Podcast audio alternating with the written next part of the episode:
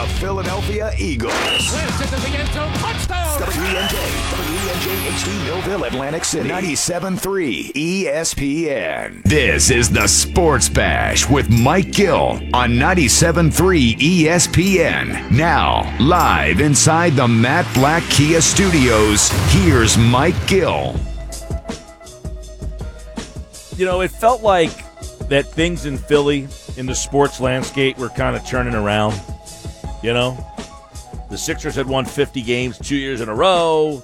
The Eagles had won the Super Bowl a couple of years ago. They had some injury problems, but still made it to the playoffs. The Phillies signed Bryce Harper.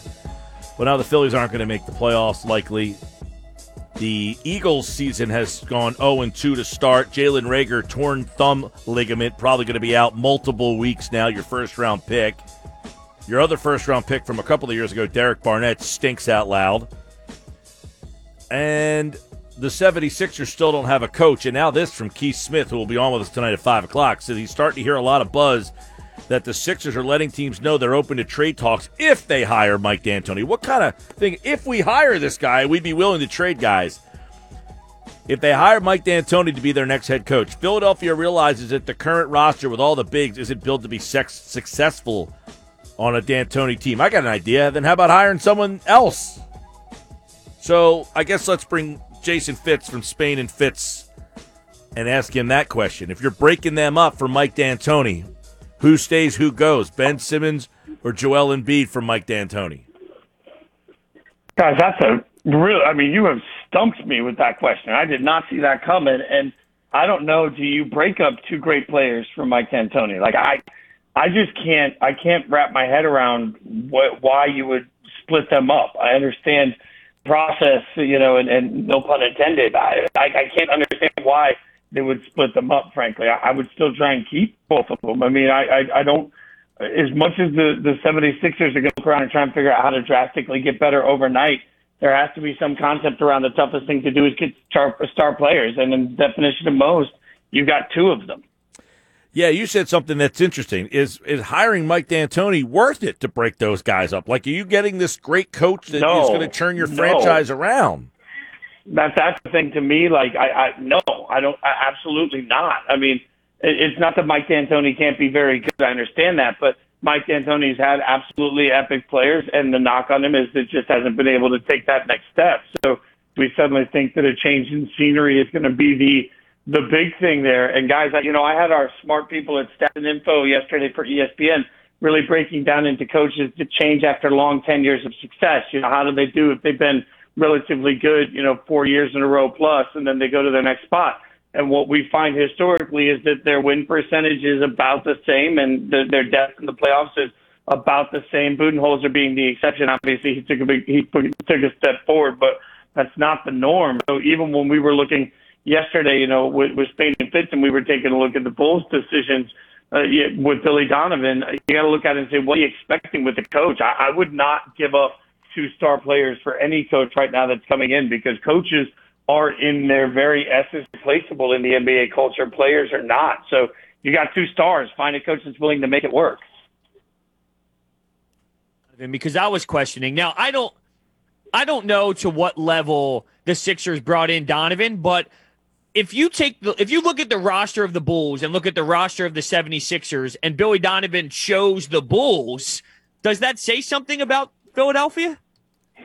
Oh, well, that to me was the most stunning part. You know, we talked to Will Perdue last night on the show, and, and obviously he knows the Bulls better than most and still works down there as part of the broadcast work for it.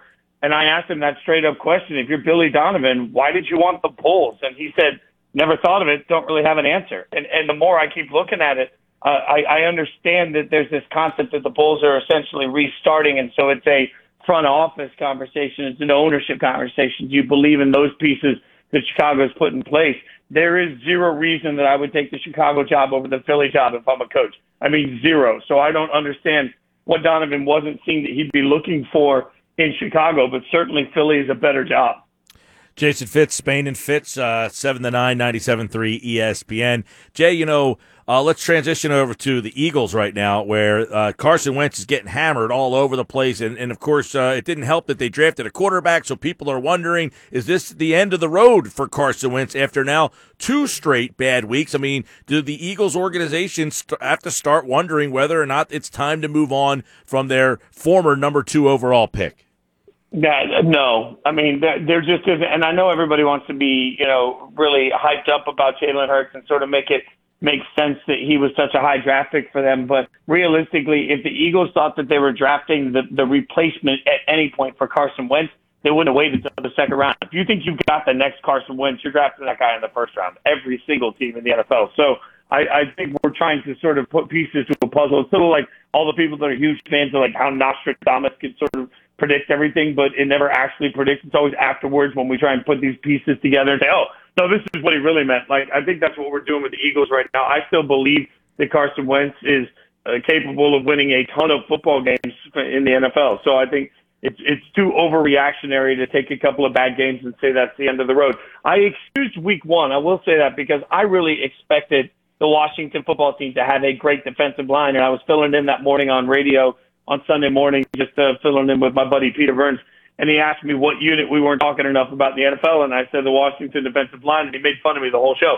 So he called me afterwards and said, my bad, uh, when when we looked at the Eagles game week one. So I could excuse the, the week one sort of the defensive line got after him.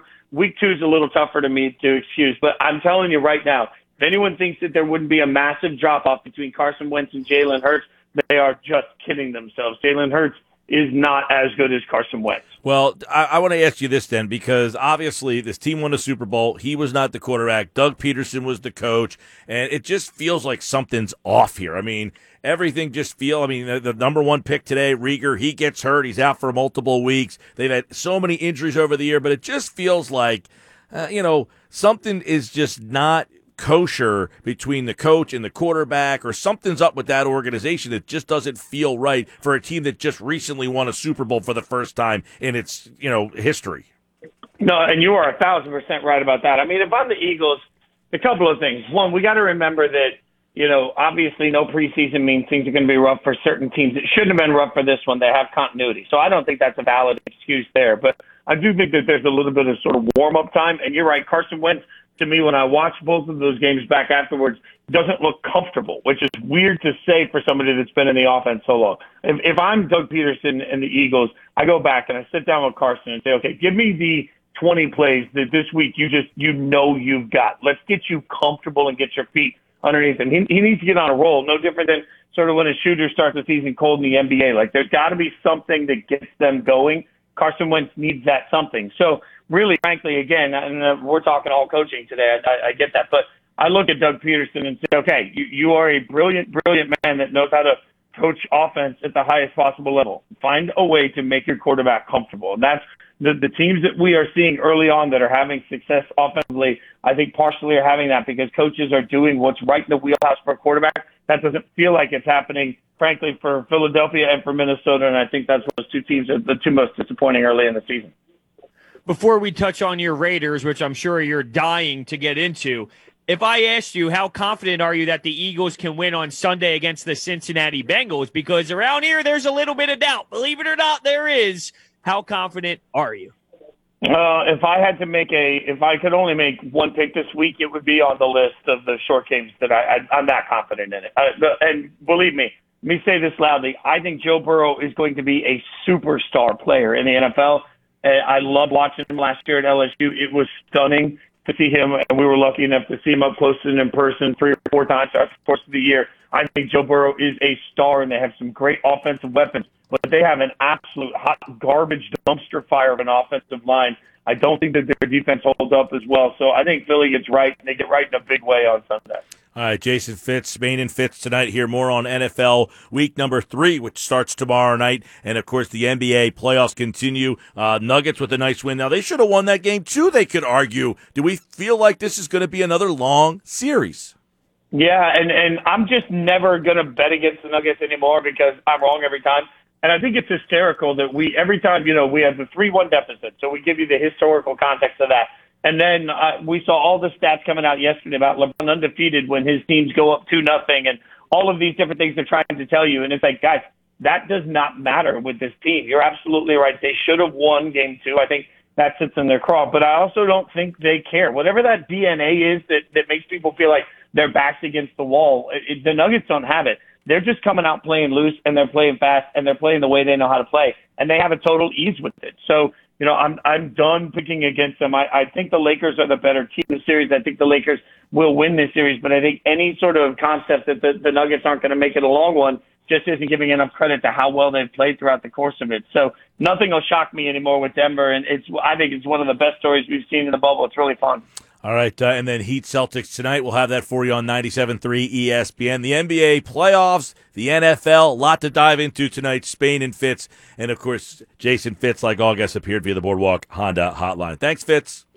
Thanks. Appreciate it, guys. Have a great week. Yeah, man. We'll catch up with him again next week right here on the Sports Bash. Jason Fitz, brought to you by G M S Law. Make the right call. Four convenient locations to serve you online, G M S law dot com. It's funny, we started off with the question about the Sixers, and people are like, whoa, like, I don't understand how you're, you're, you know, unless you're literally sitting there saying, look, we cannot win with Ben Simmons and Joel Embiid, and you make that very difficult decision. It's time to move on from them. Is Mike D'Antoni the right guy to make that decision for? That's the question I have. Is he the right coach to say, we have to get this guy? He is such a valuable asset to have in our locker room and in our organization that it's time to break these guys up that we fought so hard to get.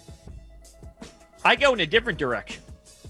It's pretty well known that this ownership group loves D'Antoni. My question is, can you win anything if these people are making the decisions? Uh, I'd like to expand on that conversation on the other side because I do have a thought about it. Sports Bash Live, ninety-seven point three E S P N, at Mike Gill Show on Twitter, Hunter Brody, at Broads eighty-one. So you mentioned, uh, you know, right now, you got all sorts of problems going on. It's crazy how it's just all snowballed into this uh, disastrous twenty twenty, which was already a disaster because of outside forces, and now you bring it into the sports world as well. The Phillies bullpen, atrocious. The 76ers, utterly disappointing. And the Eagles season has gotten off to a rotten start. How much do the ownership groups play a factor in all this, huh?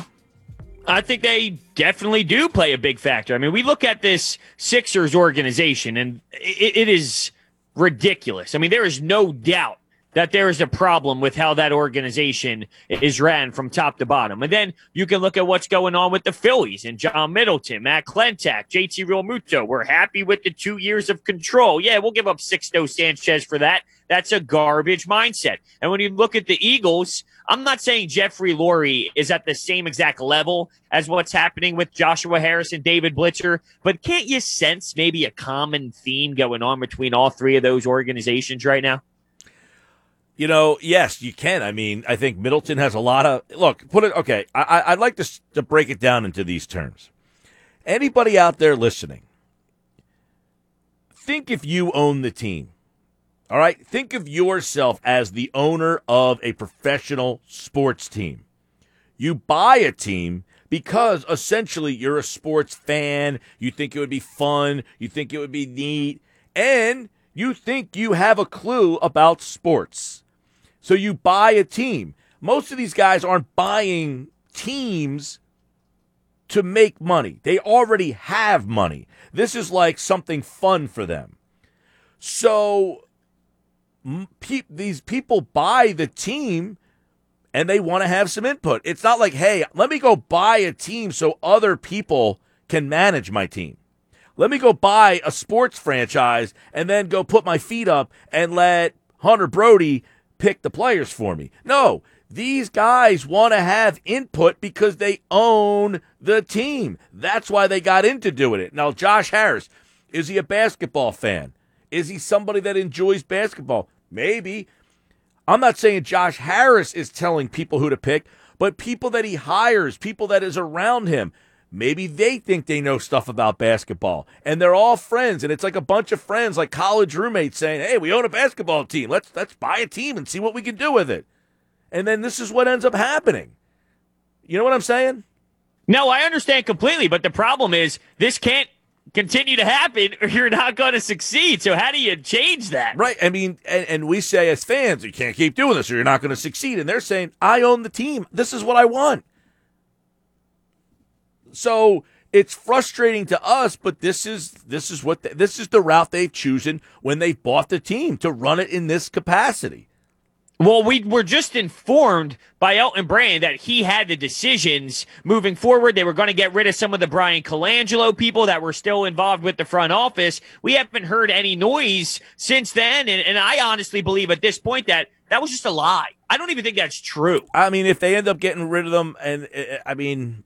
Well, this is what they're saying. Apparently, the 76ers, and we, when we had Keith Pompey on a while back when Brett Brown was fired, one of the things he mentioned that I took note of was how heavy, how strong they felt about analytics. And maybe they went too extreme to one side, where a lot of their decisions were based off of those numbers.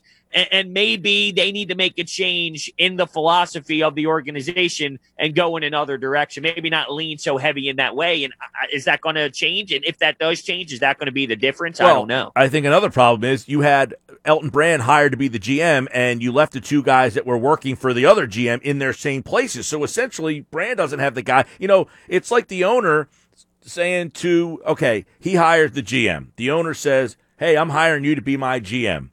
And then, again, it goes back to, I'm the owner of the team. I want to run the team, and I want the people around me that I want. If you're the G M and you're saying, I want to hire this guy, and the owner's saying, I don't really like that person.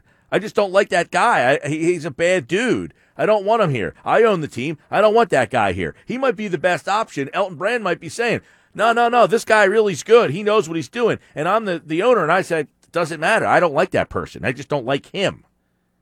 Well, how about this? We had on... Um, go back to Keith Pompey. We had him on recently, and he was talking about actually hiring a president of basketball operations. Mm-hmm. Now, that's something that I think can help put this organization in the right spot, but then we can go back and say, well, who's hiring this guy? If this is someone who's going to go back to Joshua Harris and just do whatever he says, well, then does that really change much in terms of the philosophy? Right. Not really. But, okay, my point is is on this is this is probably – eighty-five to ninety percent of organizations. They're all run like this, where, look, we act like the same teams win championships year after year after year after year after year. I mean, no, not really. I mean, in football, the same team doesn't win all the time, save for the Patriots, but even they don't win the Super Bowl every single year. It certainly doesn't happen in hockey. It doesn't happen in baseball, where the same team wins the World Series year after year. In basketball, you get a lot of the same teams, but that's because you get that one player in basketball. But, so my point is, who's hiring? This is everywhere. The owner hires the people that they're comfortable with. So you always are kind of um, a prisoner of the fact that the owner is uh, signing off on who you're hiring. Well, let me throw this out at you. Let's look at the Celtics, right, and Danny Ainge. Like, I, I do think that there are organizations where, I'm with you, look, we're pissed off because it's happening here, but it's happening everywhere, and someone is going to win, right? So, like, I understand where your mindset is with this, but this is an organization where the Sixers haven't been good, and they went through this tanking process, and I get all that, but now that they actually have talent, they're still not good. And I feel like there's a reason for that, and what's holding them back is the way that these people up top are working, and there's ways to, you know, have an ownership group that allows more freedom to trust their guys that will benefit in the long run. Yeah, I mean, that's the hope, is that you finally get to that balance where the owner backs off enough and trusts the, the, the right people, if they have the right people in there. We're not even sure that the Sixers have the right people in there. We're not sure that, you know, I mean, there's so much discussion about Howie Roseman. Is he the right guy? I mean, he was the G M of the year that they won the Super Bowl. Okay, well, uh, there's been so much mystery about what Roseman actually has done. One thing we know Roseman has done that has benefited the team is he's manipulated the cap. He has been able to kind of, you know, bring guys in, move money around. He constantly kicks the can down the road. You give him credit for that. The problem we've had with Roseman is don't know who he's drafted, who he hasn't drafted. Who did he have a lot of influence on picking, who he didn't really have a lot of influence on picking. Did he want J J. Ortega-Whiteside? Did the coach want J J. Ortega-Whiteside? Did the owner want J- We have no idea. We have no idea what uh, impact Howie Roseman has on the draft. All we know is that the draft record, while Howie Roseman has been here, has not been very good. It has not been. And something that just triggered my mind when we're sitting here discussing this and thinking about Jalen Reagor and his injury, you're now going to have your first-round pick this year out, Davion Taylor, who's a project, and then the whole Hurts situation, which is a very limited role that he's going to have. So in this season, your impact guys that you drafted this year, you don't really have any. It's such a tough look. No, Reagor out for multiple weeks now with this thumb injury. Jalen Hurts obviously never really into the situation so far through two weeks, and Davion Taylor has made zero impact thus far. It's the Sports Bash Live. Hit us up on the play sugar house dot com text board, six oh nine, four oh three, oh nine seven three, six oh nine, four oh three, oh nine seven three, the play sugar house dot com text board. Place your legal sports bets at play sugar house dot com. Sign up now. They'll match your first deposit up to two hundred fifty dollars. Must be twenty-one or older to play. Gambling problem? Call one eight hundred gambler. Don't forget, in about an hour, we've got Ask Mike and Broads. But coming up next, it's our headlines for the day. We've got so many things going on to get into. Game three of the Stanley Cup tonight. Who knew? Come on. The disrespect. By the way, again, Reagor, torn U C L in his thumb, likely to be out multiple weeks. The hits just keep on coming for the Birds. This is the radio home for Philadelphia Eagles football. This Sunday, the Eagles host the Cincinnati Bengals at the Link. Coverage begins at ten a.m. with on ninety-seven point three E S P N. All right, bottom of the hour. Don't forget the Eagles on the Bengals this Sunday. Pre-game coverage starts at ten o'clock with the Locker Room and Billy Schwein leading into the Eagles radio coverage at noon. And then Merrill and Mike have the call at one o'clock. Coming up, it is Football at four with Jeff Mosher today. Injuries are the story. Jalen Reagor out for a while with a thumb injury. And Mike Clay, who will be on game night on Friday at six twenty, he just tweeted out something interesting. Said, considering how the Eagles have been collecting speed receivers, I wonder if a trade with the Bengals for impending free agent John Ross makes sense. Ross fell uh, Ross fell to fourth on the Bengals depth chart. So uh, Ross was the guy. You know what? Ross went to Washington, didn't he? I don't want any other players that went to the University of Washington. Done with that. Can't Sidney disagree. Jones. It's hard to, uh, you Sidney. know, hard to think about Washington players with Sidney Jones, Sidney Jones, Markelle Fultz. I'll take a pass. Hey, Mati- Matisse Thybulle. Yeah, I'll take a pass on anybody from Washington. Thanks. Okay. I don't think that that's a uh, a bad way to look at things. You're a very logical guy. I like to go down the road you go. Sometimes, unless it's about the bullpen. But anyway, look. To add to the excitement of Week Three, DraftKings Sportsbook is bringing back their can't miss offer. All new users can turn one dollar into one hundred dollars when you place a bet on any team. That's one dollar. Turn that into one hundred dollars when you place a bet on any team. If football is not for you, DraftKings is giving all M M A fans the same great offer this weekend at U F C two fifty-three. Download the top-rated DraftKings Sportsbook app now and use promo code nine seven three when you sign up. Must be twenty-one or older, New Jersey only. Gambling problem? Call one eight hundred gambler. Gambler. By the way, this is another uh, story that just came out in the last twenty minutes. Rhys Hoskins, long shot to play in the regular season. He took dry swings, has not hit the ball yet, still not ready to play. The Phillies hurt my soul. I'm okay without him. He's not hurt my. He's not doing much for me. They're not winning or losing games because Rhys Hoskins isn't here. It's a fair point. Yeah. It definitely helps the lineup, but yes, I would agree. All right. They scored Let, more than enough runs last night to win.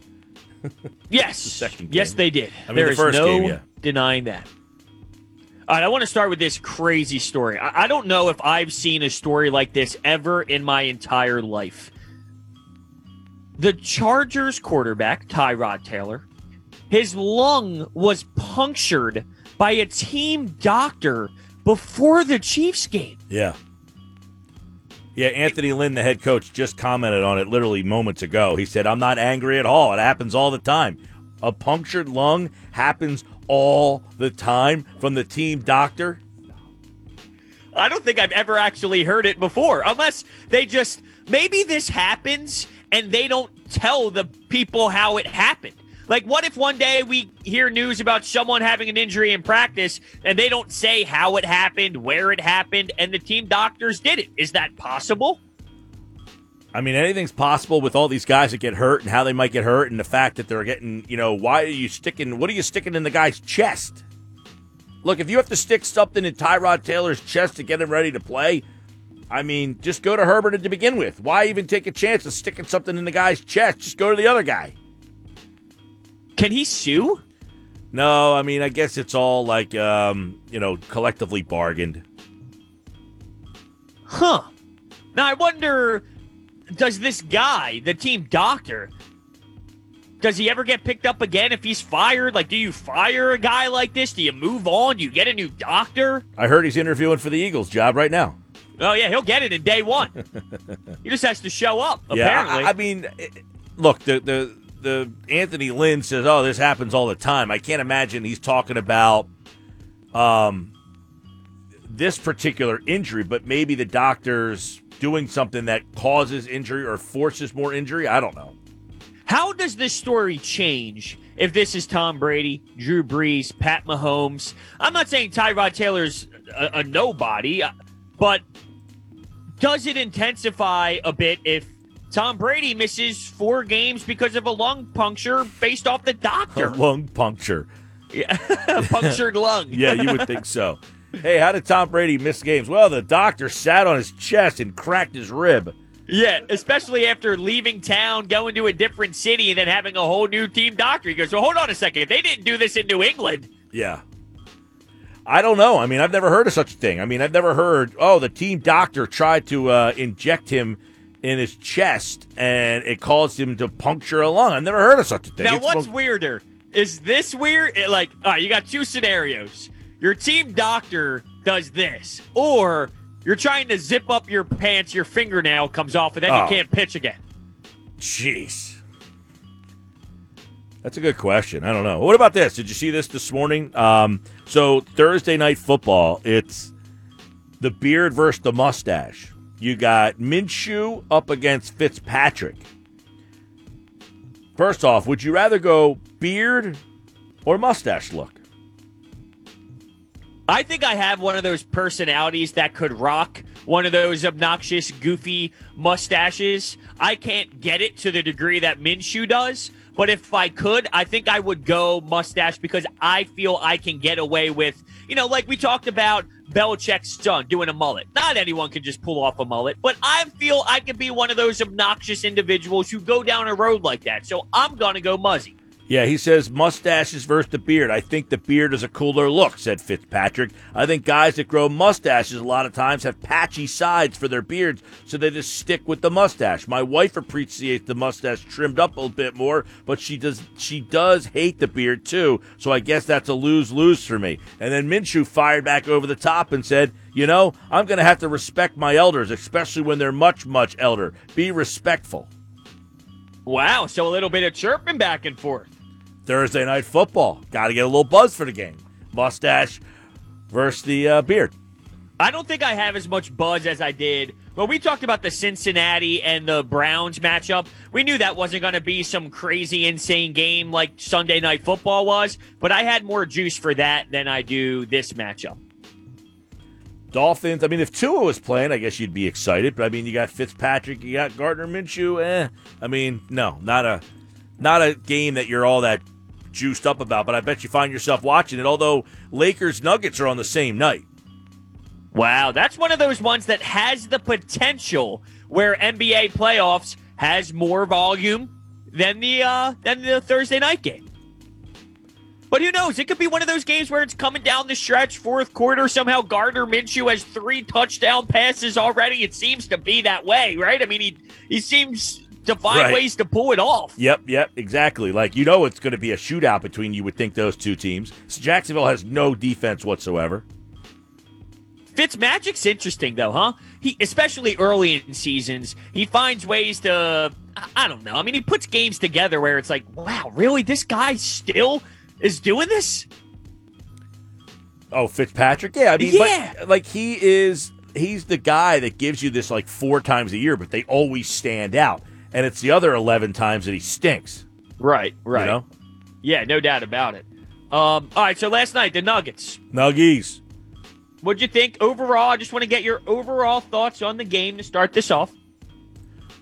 Um, look, I mean, the Nuggets, they had that game pretty much in hand. Uh, they were up by ten at the half, and they just kind of kept going, and uh, they played a really good game last night. I thought, you know, when you break that down and kind of look at it on a smaller level, um, I thought they did a great job with uh, Joker. Davis had, what, one rebound last night? That's crazy. I was thinking, if Embiid finished a playoff game with one board, what would the reaction be?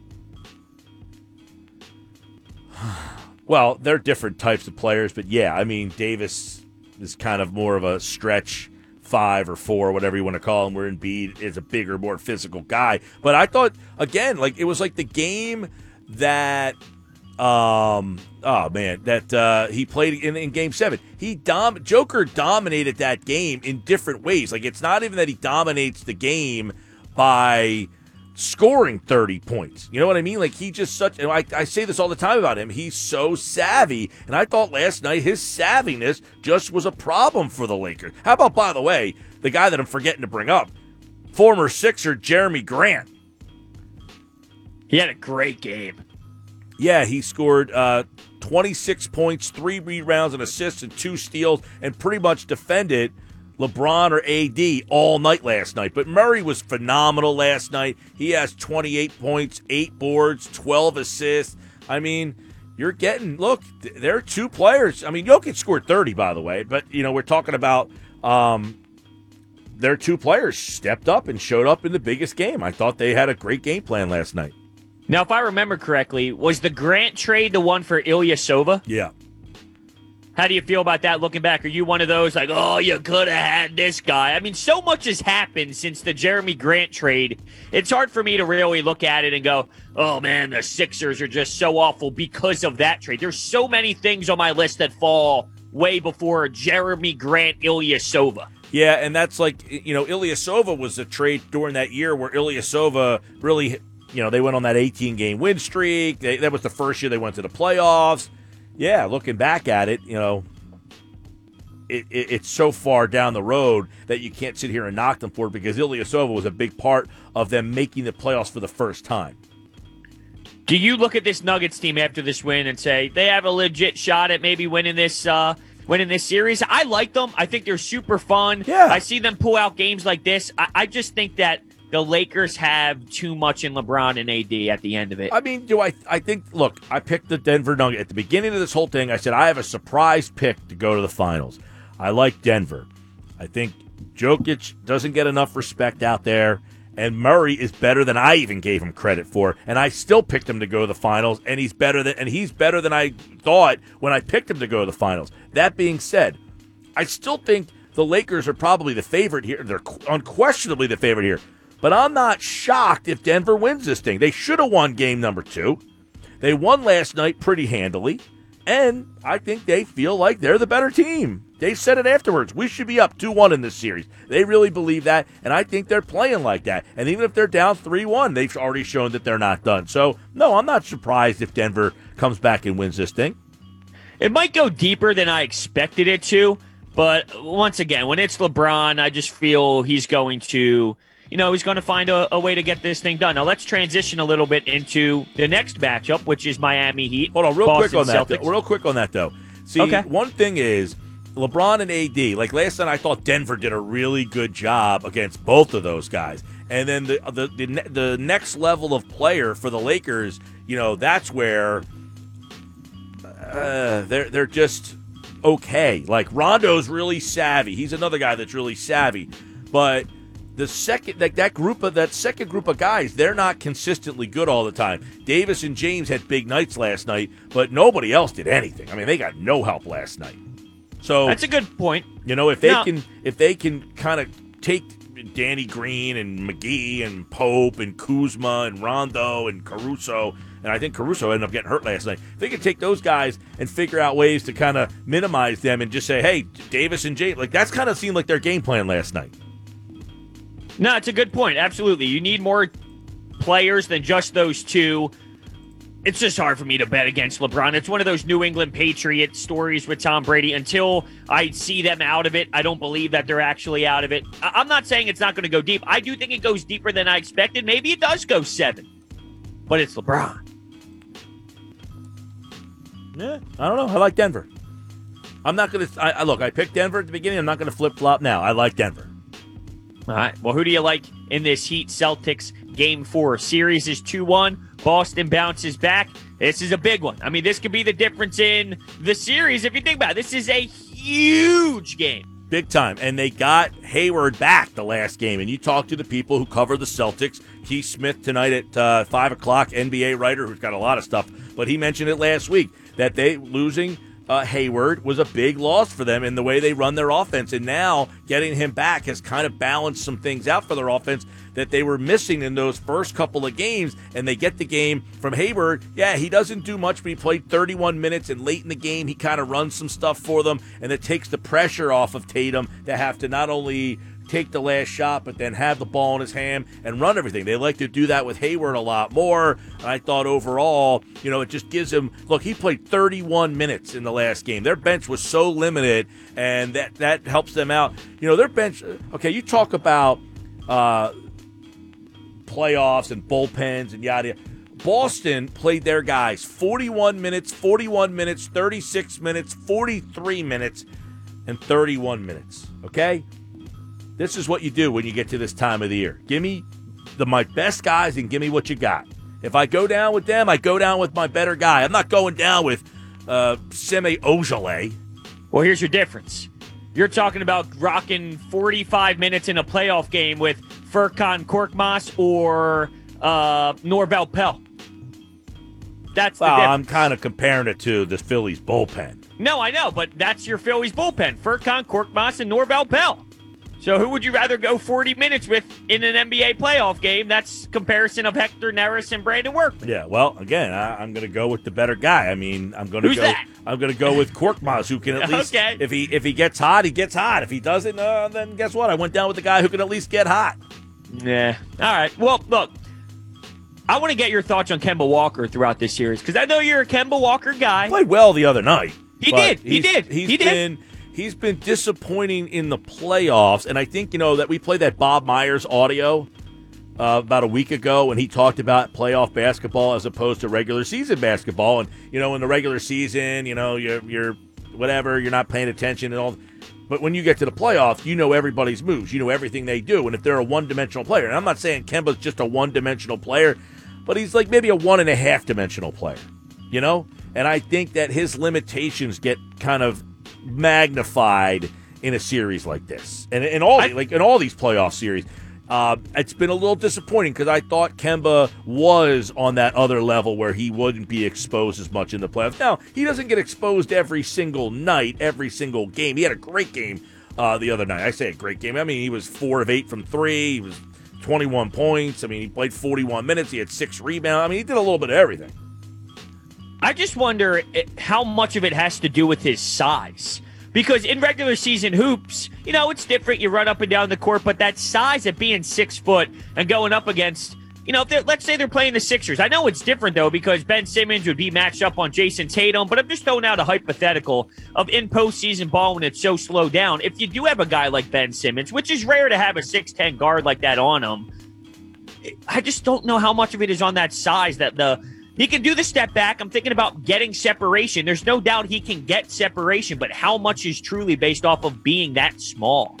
The size, I think, is a little bit of a problem for him. Yeah, to try to, um, like, create and generate his own shot. In the regular season, they're giving you that space. You heard what Bob Myers said. Yeah, you, you have that three-point shooter. He gets that extra space in the regular season, so he gets a better look. In the playoffs, that space gets cut in half. In the playoffs for Kemba Walker, that defender might be a step and a half off of him, so he has that ability to kind of pull up. Here, that gap is closed a little bit more, and now Kemba Walker has to try to create that space as opposed to be given that space. Couldn't agree more. When you look at these two teams, who do you feel is the better squad? Because my gut tells me that the Boston Celtics, when you look at the roster, I think they have more. But there's something about this Miami team that's playing on another level. But I, I do deep down think that the Celtics are like the actual better squad. They're just not playing that way at the moment. Uh, you know what? It's a good question. I mean, who's deeper? I think Miami.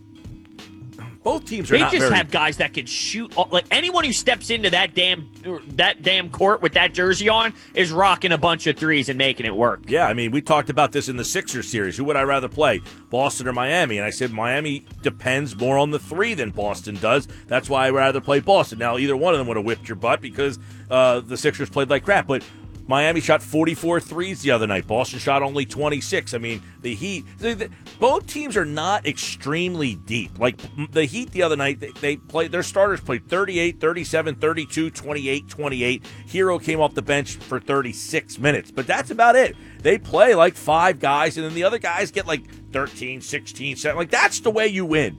You know, you win like that, where you have these teams have their six guys, seven guys that are boom, and then The, like the Sixers, I think they tried to play too many guys, and they're in and out. I mean, there's no flow. Th- to answer your question, who's better? They're very evenly matched. I think Jimmy Butler seemingly is the best player in the series, so I think that tilts it over to them. But I think the secondary players for the Celtics, they have more secondary players, so it's very even. You know, Butler might be the best, but Tatum's right there behind them. They're they're they're pretty close. Um, I, I guess the next guy, I mean, I don't know, is the next guy Bam?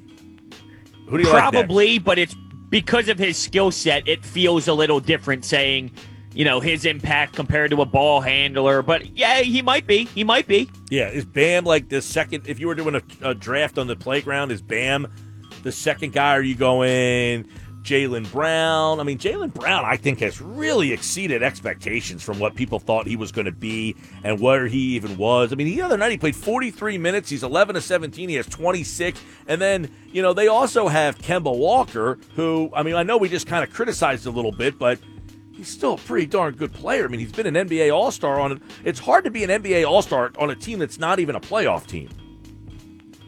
Yeah, you saw how hard it was for Bradley Beal to even get a vote, and that guy yeah. was, uh, what, averaging thirty points per game? I mean, who's the third Heat? It, it would be Butler and Bam, and then who? Like Dragic or... Yeah, you know what? It's got to be Dragic this series. He's been dropping twenty-nine, twenty-six in the fourth quarter. Down the stretch, he's been making big buckets. I was thinking Tyler Herro is obviously a spark plug for that team, but it's probably Dragic. And then you have, right, you have Herro who... They see... They really luck out with Herro and Robinson being two just big-time players, way more than you ever anticipated. And that's how I like that you said that, though, because, look, I'm I'm with you. These guys can do it. But you say lucked out. And I think that there's people out there, specifically anti-Brett Brown people, who would say that if they were in the Sixers organization, they would probably stink. And they wouldn't be knocking down threes like Eric Spoelstra has them knocking down threes. Well, I mean, I don't. I would say I disagree with that because why did people get pissed at Brown? He shot too many threes. Those are the kind of guys that would fit well into what Brown really wanted to do. Right. J J. Redick was knocking down threes. You know, I mean, he's a three-point shooter. We didn't really talk a lot about this because of the football season kind of swallowed it up, but Kevin Durant said it. He said, Joel Embiid and Ben Simmons' biggest problems have been their roster turnover has been so frequent that they have not been able to get into a rhythm with their roster. And, I, and I've been saying that for a couple of years. You keep turning the roster over on your two best players and saying, hey, play with Robert Covington, play with Dario Saric, play with Jimmy Butler, play with Tobias Harris, play with J J. Redick. You know, they, they, you just keep changing it on them. They have no flow and no you know, uh, continuity within the roster there, and I think that shows. But if you would have put those two guys on a team like the Sixers, you know, I think they would have lit it up here. Adding fill-in guys like those guys where, you know, your core can't keep changing. And it wasn't like they were just changing. They were changing with twenty games left to go in a playoff run, and you're adding a dominant ball guy like Jimmy Butler. It's not like it's just your casual enter-a-bench player here. It was some serious change constantly. It sure was. There's no question. Uh, Keith Smith going to talk N B A tonight. We have a story about the Sixers, according to Keith Smith, that Mike D'Antoni, not only is he the leader right now, that if he is hired, the Sixers are open for business on the trade market to try to accommodate Mike D'Antoni's coaching style. We'll have more on that tonight It is the Sports Bash Live on ninety-seven point three E S P N and the free mobile app. Don't forget, coming up, Jeff Mosher, football at four. And tonight's Fine Five, Ugly Five, five best, five worst teams in the N F L. Wake up weekday mornings from six to ten with Keyshawn, J. Will, and Subin on ninety-seven point three E S P N. Coming up Thursday, the Eastern Conference Finals are back, and the Celtics look to even the series. Plus, Week three in the N F L is here. Keyshawn, J. Will, and Subin, Thursday, six a.m. Eastern, E S P N Radio and E S P N News. Keyshawn.